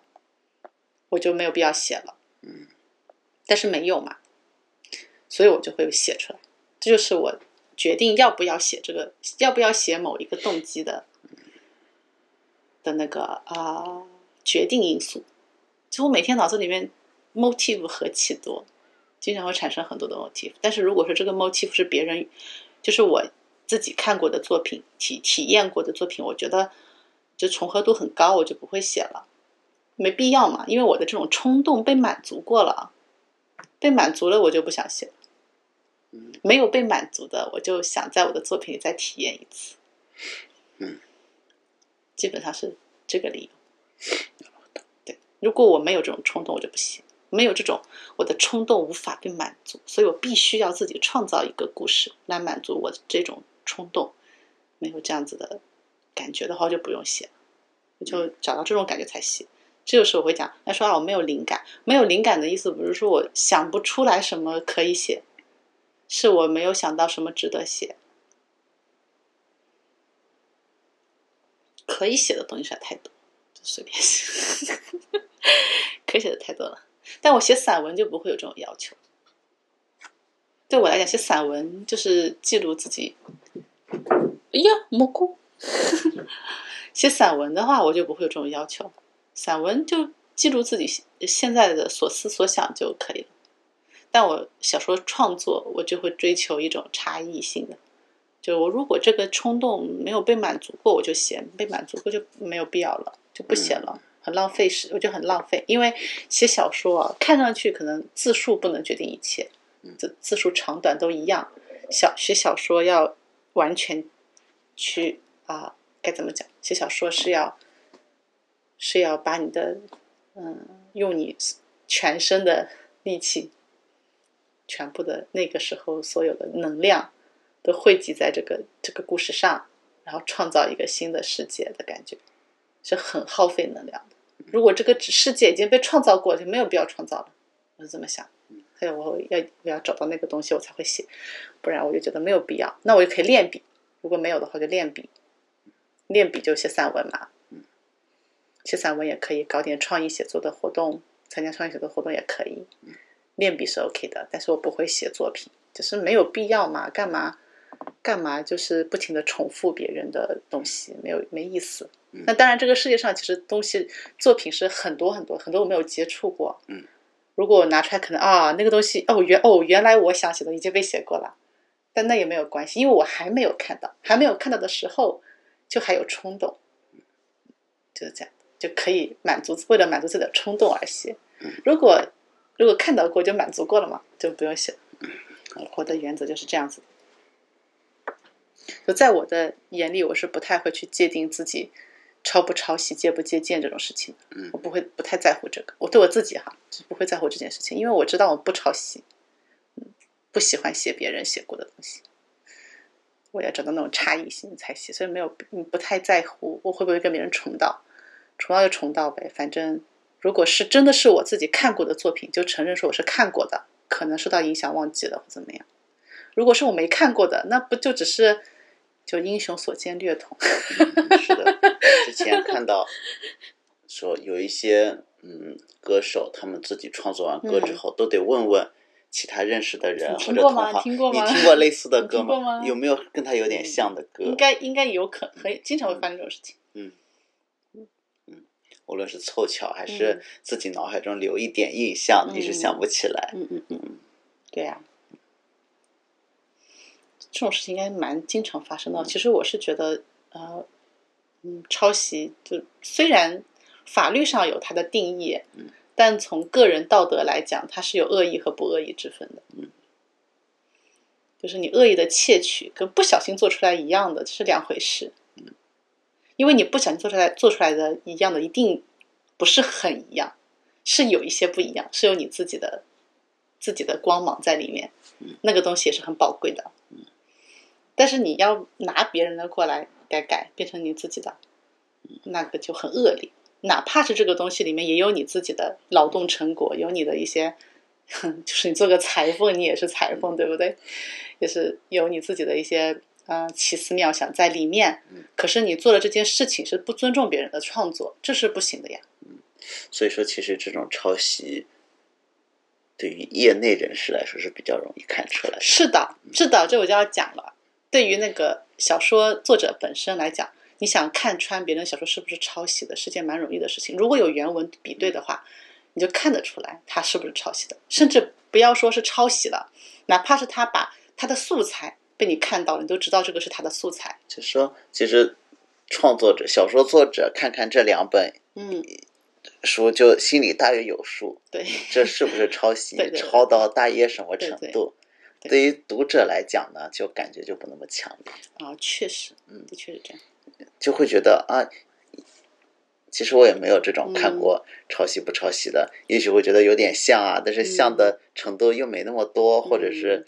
这是不好断定的。啊，如果说如果说一个比较敏锐的小说作者，嗯是看得出来他动手脚的地方，那个违那个地方很违和，你就会意识到啊，这是抄袭的。嗯，因为抄袭他才他才会有这个马脚，如果不是抄袭，他不会有这个马脚嗯的。这就是那个什么。那我说一个不是抄袭的例子，不是抄袭，只是素材。嗯，就像我之前说，我觉得那个，嗯，那个《偶西摸 U》，嗯有有有有可能作者有看过地秀的资料，嗯，的证据就是这样。就有些地方是不自然的，嗯我有也讲过。一般来说，一般来说，idol 就是 idol，他不会，不太会有有乐器的表演啊，或怎么样。还有一些，还有一些里面的起名起名字的时候，他有点不自觉的会有一些，就是你那地方不觉得那个地方不自然，不自然的时候，你就会觉得啊，这个地方是不是因为因为他在修改素材的时候造成的？因为他不不能把那个素材原原本本的拿出来用，他要经过一些自己的改造才能够用到自己的小说里嘛。然后就看出来这个地方是是用素材的结果，这样，嗯，这就这就是那个马脚，所谓的马脚。如果是一个人抄袭了另一个人的作品，你就会看出这些他拿来用的时候的一些不自然的地方，就是他做裁缝的时候，他就会有接线，嗯，就是那个接线被你看到的时候，你就可以确定这个东西不是原生的，是它、嗯是它缝起来的，嗯，就会有这种感觉。但是这个我觉得，低秀的故事是低秀的故事，然后确实它变成文学作品，这是一种素材的对对对，我使们有用法嗯是的，是的，是使用法，就是看见了它对素材的使用的就意思，像就像那个不是说它抄袭丽丽跟我说的，这我想吃掉你的胰脏，啊，是它的素材是来源于小王子，啊，应该它是的灵模感型模对型，，原型故故事事原原型型故事是小嗯王子，嗯这也是一种素材使啊，用是法吧？嗯的，是的，是的，是的，是的，是的。啊，作因为因为作为作者可以很清楚的看出来他们对于素材是怎么使用的，嗯所以当这个素材是别人的作品的时候，你就会看得很就会觉得很明显，嗯，是不是这样？原理是不是这样？哦，嗯，该是吧？那我之前就给大家，我就我给朋友们、作者朋友们提的建议就是说，你的那个 motif 不要从别人的小说或或者是同类作品里面找，你的 motif 要从一些不是文字作品的东西里面去寻找。就像你说的那个地区的一首歌，灵感可能是来源于春情潮。啊，Birds 吗？最近很还最近还对，我觉得作者有可能，但也有可能是类似的作品，因为春行超是非常有名的日本的文学作品，那他就会有一些别人喜欢他的作品，就写了一些别的作品，那那些作品可能汇集成这样的意象是有可能。就昨天晚上，啊、嗯，我是看了一本蛮古早的，我嗯感觉也不是特别优秀的作品了，叫《华族恩怨哦，》，是一本很古，就不推荐大家看这种漫画。看漫了画一卷，嗯，就是讲二战结束之后，这贵族制度就废除了，嗯，但是还有拘泥于贵族制度的这些脑子坏掉的人，嗯，这样子的故事。就男主呢，对那个那家的大小姐一见钟情，就要去他家做管家。 嗯，然后呢？然后里面就就说了，里面就被吐槽是《春情超》里那两个主人公叫什么名字？你是嗯佐佐助，佐助和对春琴的故事，嗯你就佐助和春琴，嗯嗯就说这两个名字就代表着一种，啊，对，就就是这样的故事，它啊就变成一个原型故事 了。是的，是的，是的，是的，这个名字就是梗。嗯，对对对，是的，然后第一卷结束的时候，这个管家因为得罪了嗯别的前贵族，嗯就打扰他们的宴会，嗯就请上门道歉，然后被那个欧吉桑、欧巴桑两个人一起玩弄 身体， 就觉得这也太狗血了，然后就算了。好吧，嗯，对对对，是的，这就是素材使用。哦，就是说这样，如果你要使用别人的文字素素素材，最好就是用用那个经典。嗯，经典一方面之所以是经典，因为它好，就是肯定是比较好，比较好，也比较好用。嗯。第二也是，这就不是抄抄袭。呃嗯。第三呢，就是说你没有侵犯人的版权，因为它已经过了版权保护收益期了。嗯嗯这版权保护这个东西的本质是尊重别人的，就是智慧为了财让产。后人可以就是有新的东西创作出来，哦呃，而且给大家欣赏嘛，嗯让让大家有是可以是自由阅读的是权利。的，然后还还有比较重要的是，我是觉得那个中心的 motif 最好不要来源于别的别的文字作品。如果是个文字作者的嗯话，可以从音乐啊、音乐呀、影甚至影视都可以。影视在某种意义上就介于两者之间吧，嗯，音乐啊、影视啊，然后美术啊，嗯等等吧，嗯就是用别的艺术形式来启发自己的 motif。当然，你写作的能力是可能是要靠阅读文字作品获得大部分，嗯但那个 motif 最好不要是从别的文字作品中获得的，嗯否则很容易发生发生那种就是撞梗嗯的情况。撞撞梗是不是恶意的东西哈？就是会发生那种借梗、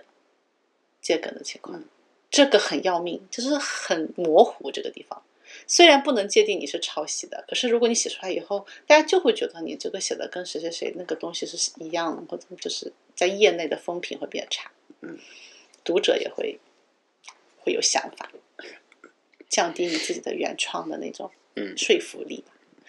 但是呢，跨跨领域的借梗就比较好，其实就是善意的。我觉得跨领域的接梗是一种善意的，我是这么觉得的。因为你你其实是把一种非非这个领域的艺术形式从另一个领域就是拿了过来，使得它这种艺术形式它所带给这个启发，它就是会枝繁叶茂，就是文化就是这样子的，文化就是这样发展的。文化就是发展有很多例子嘛，就像文学经常会从像文学经常会从啊、呃美术当中吸取灵感，对不对？是啊就，是有很多的，像有一些艺术，呃，艺术的一些潮流，可能一开始是从美术开始的，美术、雕塑啊、建筑啊而，且美术作品这些画家也特别喜欢用故事，然后嗯变成一幅画。对大家都是互相这么借鉴来借鉴去。可是你你借鉴不得当，就是变成变成抄袭。但我觉得跨领域的借鉴特别就特别的好，而且对于读嗯对于欣赏者来说，它等于有了不同的欣赏角度。嗯，当然你最好还是还是在什么地方可以标注一下你的灵感来源，可能更好。像我的话，我会经常会写一个领，像就像是一个呃手机，就是呃该怎么讲，就是创作手机，嗯我会把这个东西记下来，来证明我是从哪里获得的启发。嗯，因为因为它本身并不是我的我的小说真正的那个那个那个，我并没有就是引用，实际上，嗯，没有引用，所以没有放在不一定会放在正文里面写这个东西，但是在在那个手机里面我就会写一下，嗯啊、说明一下这样子，就像啊、我觉得我的作品里面最明显的就是那个最明显就是那个没有屋顶的房间嘛，所以我在双手手机里写了这首这个故事，几乎就是从那首啊、e c h o 的歌来的嗯，echo、不知道不知道他们怎么念，echo 还是 echo 那首歌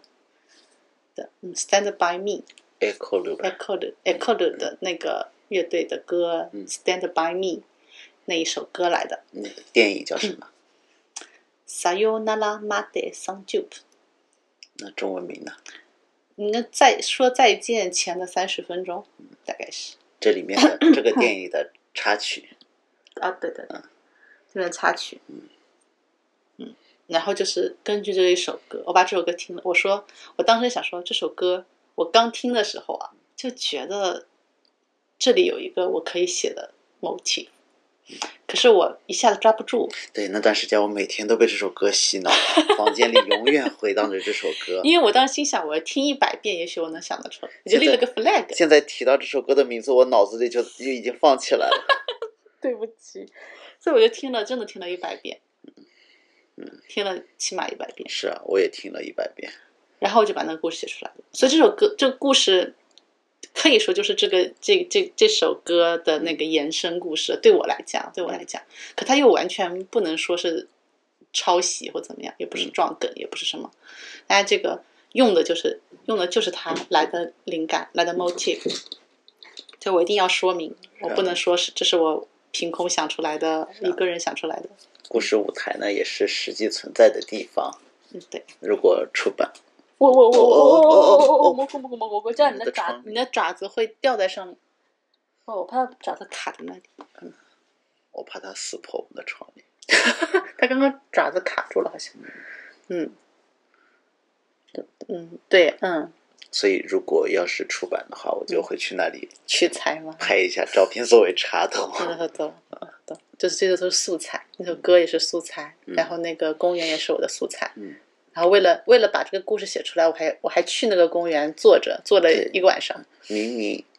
你你很擅长把不同的素材混合成一个完整的作品，嗯但是你就不能把不同的食材很好的变成一道料理，啊，我不擅长这个。道理都是一样的呀。虽然道理是一样，可操作起来就是很难，我觉得。我觉得很难，为什么？这两天我连续做了两次鱼香肉丝，都很好吃。为什么看起来样子就是不对劲呢？什么是看起来样子不就对是劲？啊为什么？么就不像那种端出来的？但我觉得很好吃啊。看起来不对劲，也许是用的材料是就是有区别。是就说了嘛，C 口都是 C 口的，可是其实是有区别的。你买的都是肉，都是笋，可是你在日本买的笋和肉跟在别的地方买的肉和笋是有区别的呀。那也是还有说还有那种啊、还有辣中椒也不一样，对啊呀、而且卖那个中国菜嗯通常有那种超大炒锅，那个我们家也没有的。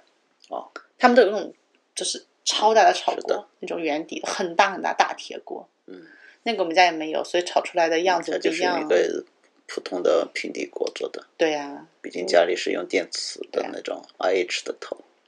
对呀、然后是不是用火也不一样？对，对，用电和用电磁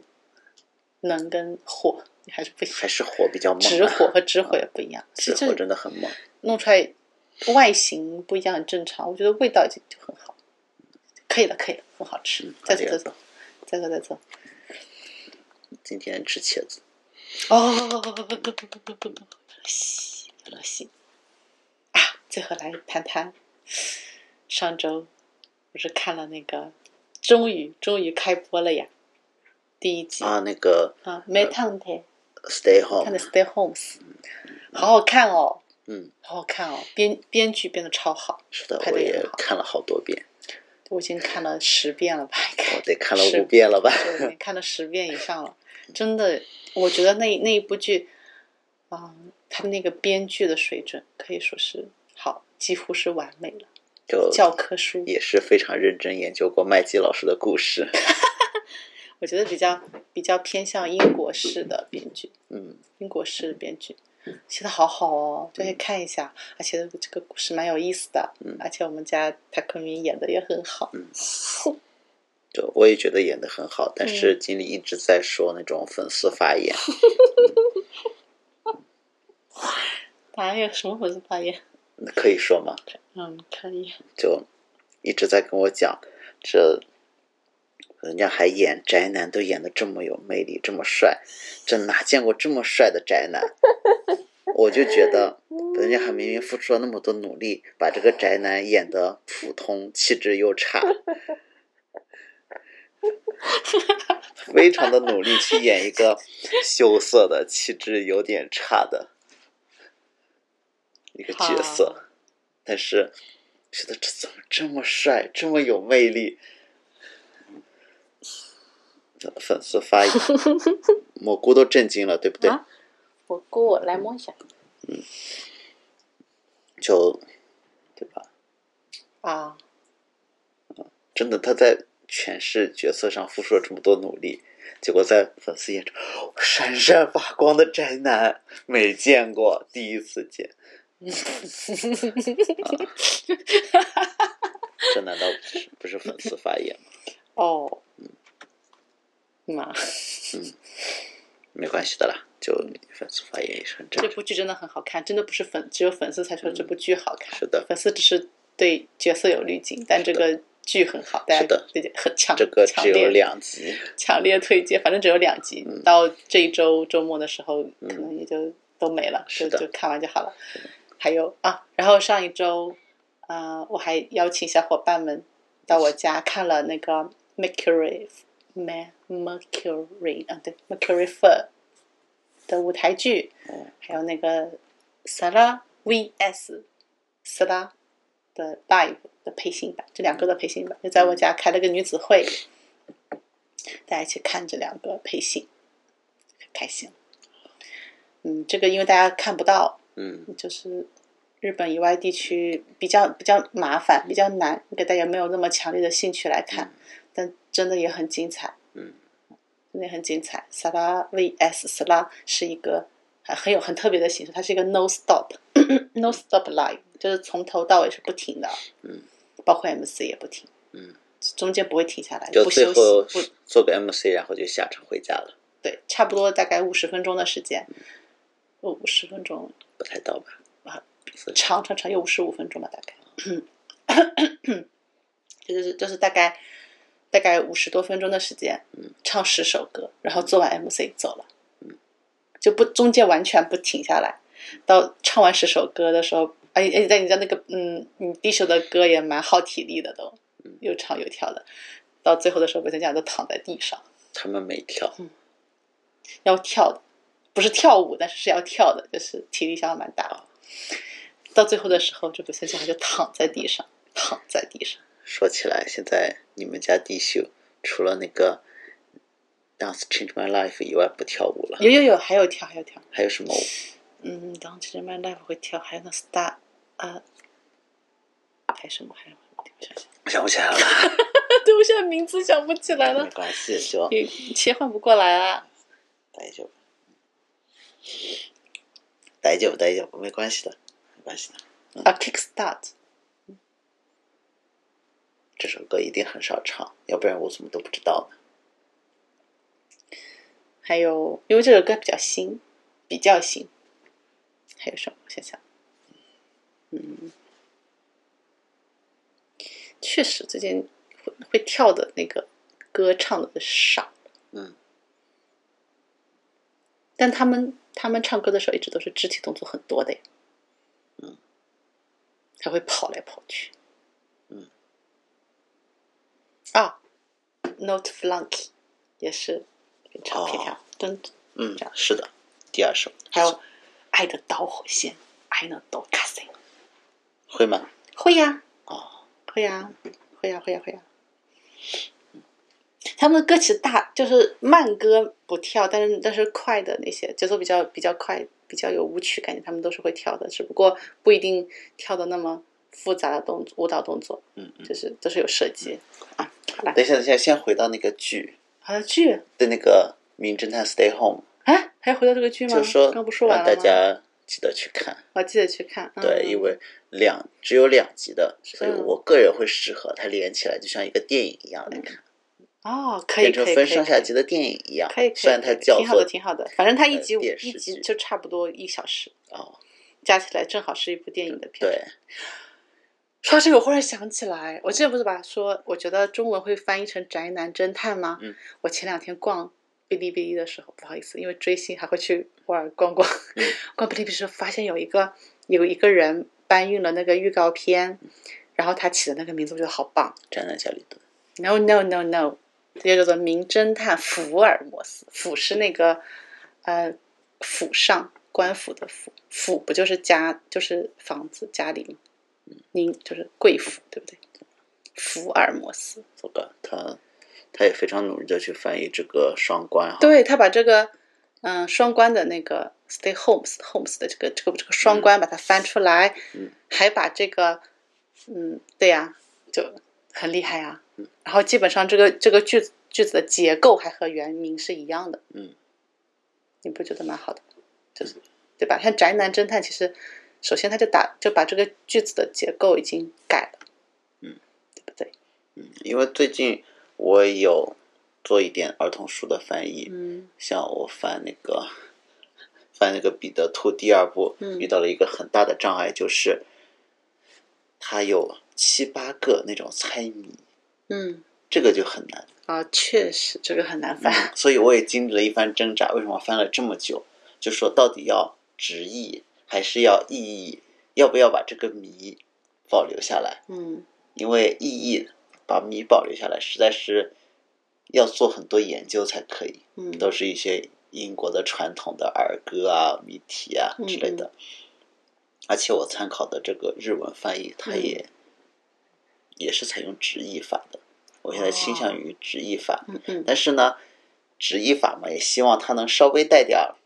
顺口溜的感觉，嗯嗯稍微带一点韵嘛，就算嗯是嗯数来宝也是行的啊。是的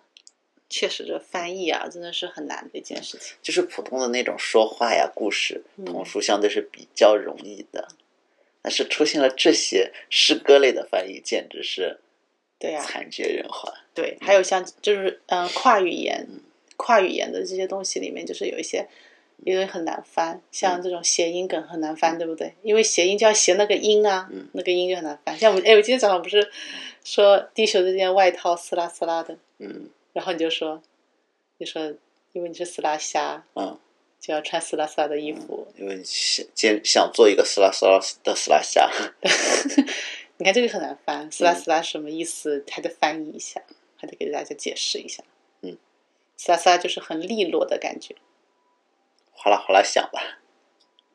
嗯，啊，斯拉斯拉，我知啊，嗯它对它作为一个拟声词，那个你的那个声呢是是在响，然后它意思就是很利落的感觉。那件衣服就是又撕拉又又会沙沙拉的响，然后它嗯又很利落，动作很利落，所以它会发出很很大的声音嘛，摩擦声。嗯， 所以我就说它撕拉撕拉的，然后就说撕拉，然后撕拉虾是是低秀粉丝的名名字，是啊，我知道啊。 就觉得啊，这种双关语不就很难翻译然吗后？就戳到了经理的笑 我点。就不停的笑， 这就好难嗯，好难翻译啊。还有像这个戳到笑点，戳到笑点，那这个戳还有一个笑笑点啊，这都是很难去去那个嗯变成别的语言的东西。嘛，幸好日语也叫笑点，那但是戳戳就呢没有了戳就没有了呀。因为戳到笑点这个东西，在在中文里面总是用“戳到笑点”这个词，还有一个原因是中中国是有一就是那种武侠小说里会有点穴这个说法那日语的话，可能我会选那个刺吧，杀死这啊，个对对刺，对，词，可是其实也不一样，对不对？嗯你看，就会比较像武士一样，一刀捅到你的要害。可是捅到笑点的感觉跟戳到又还不一样。嗯，那你非要用用日语的那戳到个，笑点也是因为那个《武林外传嗯，》这种搞笑片，那个《葵花点 穴手对》对对，就对用这种搞笑的形式把笑这穴个笑学穴这被个事儿点给了就点穴。把这个点穴的金庸创造的功夫世界有点解构掉了。嗯啊，三有年，嗯 就觉得很有意思。觉得这些跨跨那个文跨文化的翻译真的蛮难的，嗯，蛮难的。撕拉撕拉就很难翻，我觉得是啊，我翻译成哗啦哗啦、唰啦唰啦之类的，就是哗啦哗但啦是的没有那个就没有没有了那种很利是落的那就种，翻译过来，意义翻译过来就是意思完全，你就变成一个哗啦哗啦的低秀粉丝， 你变成一个哗啦哗啦的盘子粉， 碎了是吗？好笑啊，真的是我太搞 笑了，好好笑啊。那中文中文圈叫地球的粉丝一般会叫，像是叫米粉，米米就是器皿的米嘛，嗯，就日文的萨拉萨拉但是口语的时候用这汉米粉，中文汉用单字的会容易有误解，不容易理解，所以这个米粉，而且如果这耳朵不太灵，舌头不太灵的话，还觉得不好听。啊，确实米就米叫斯拉斯拉夏斯拉夏的也是蛮比啊较比较多，对，但是是 slash 其实，在中文里面，它就只是符号，也那也无所谓吧。所可以以可以。这时候就把米变成盘子，盘子粉好奇对怪哦，听起来这所以就很难翻译了盘嘛。子粉好好好诡对啊 异。，哗啦哗啦的盘子 粉就是碎一地，啊，撕拉撕拉撕拉虾就只 是唰啦唰啦的在响而已，就完全不一个意思了。好好笑，好好笑。这这翻译好难哦哦，嗯翻译真的是所以我 功课那个要翻译选的第一本书是什么？呃，《Flowery Dream 嗯 in an Old English Garden》嗯是一本那个沃特克兰的沃特克兰的那个插画，嗯就觉得因为他插画画的很美，嗯，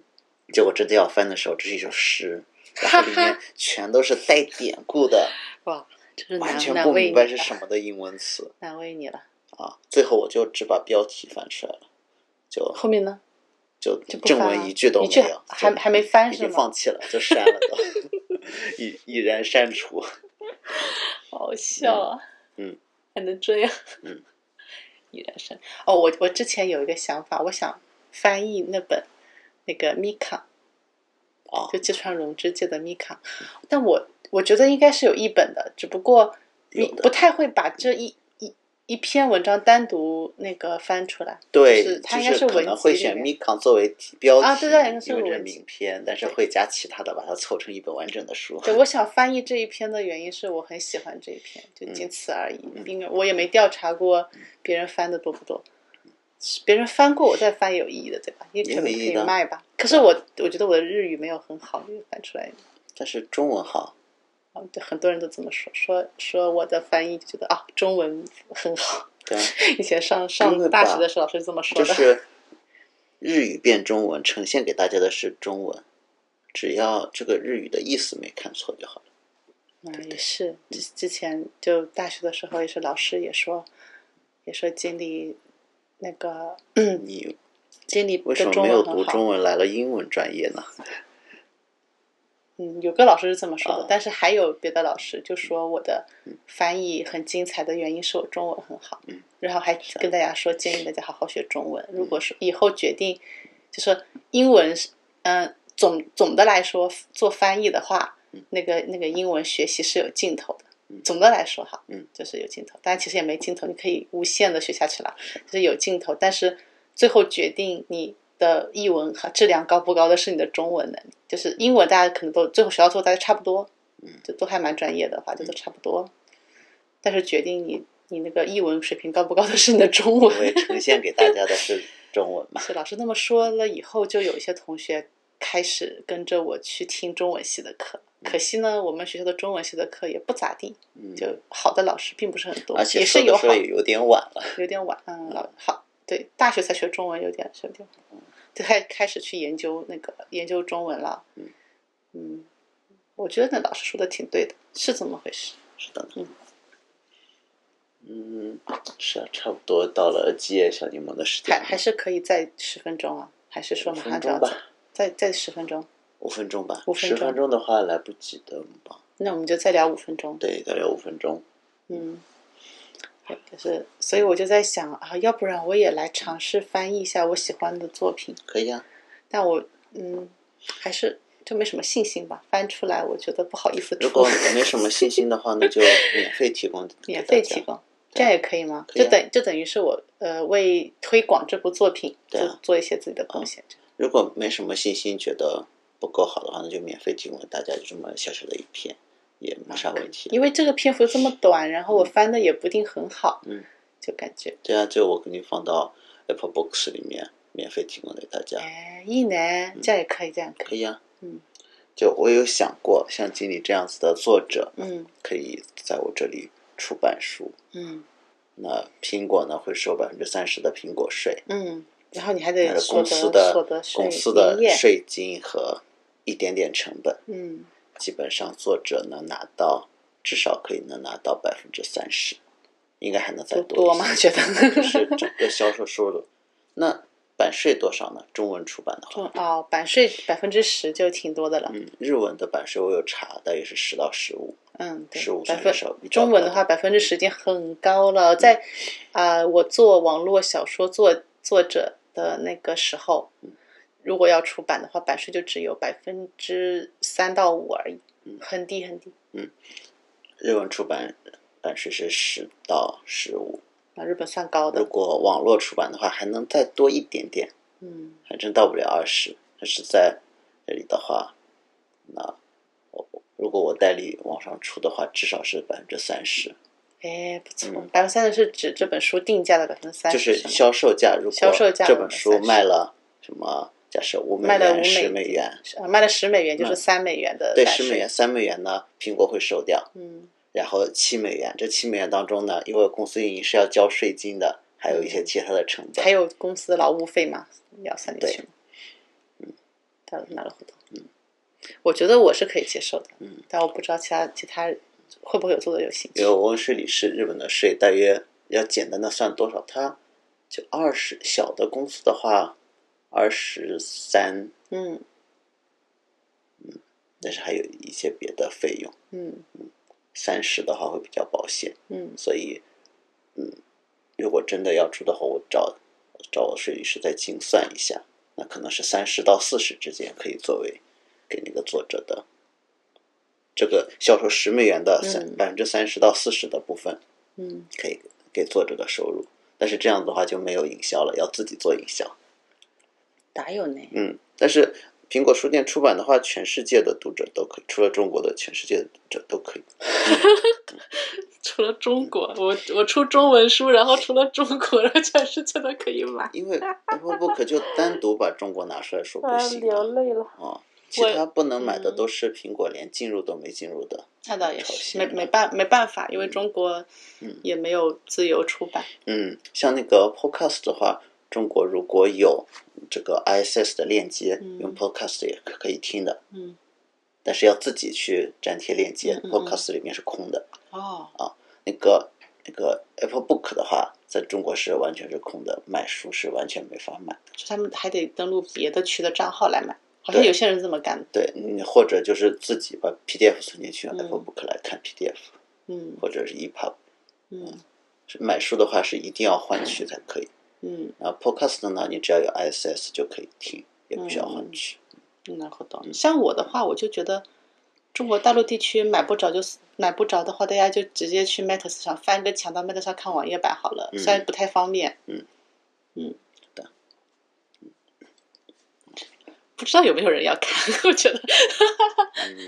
嗯， 嗯，啊我觉得再过几年，我的小说对他们来讲可能太刺激了，平时嗯又看不太到这么，就平时思想的管制越来越严格的话，过了再过几年，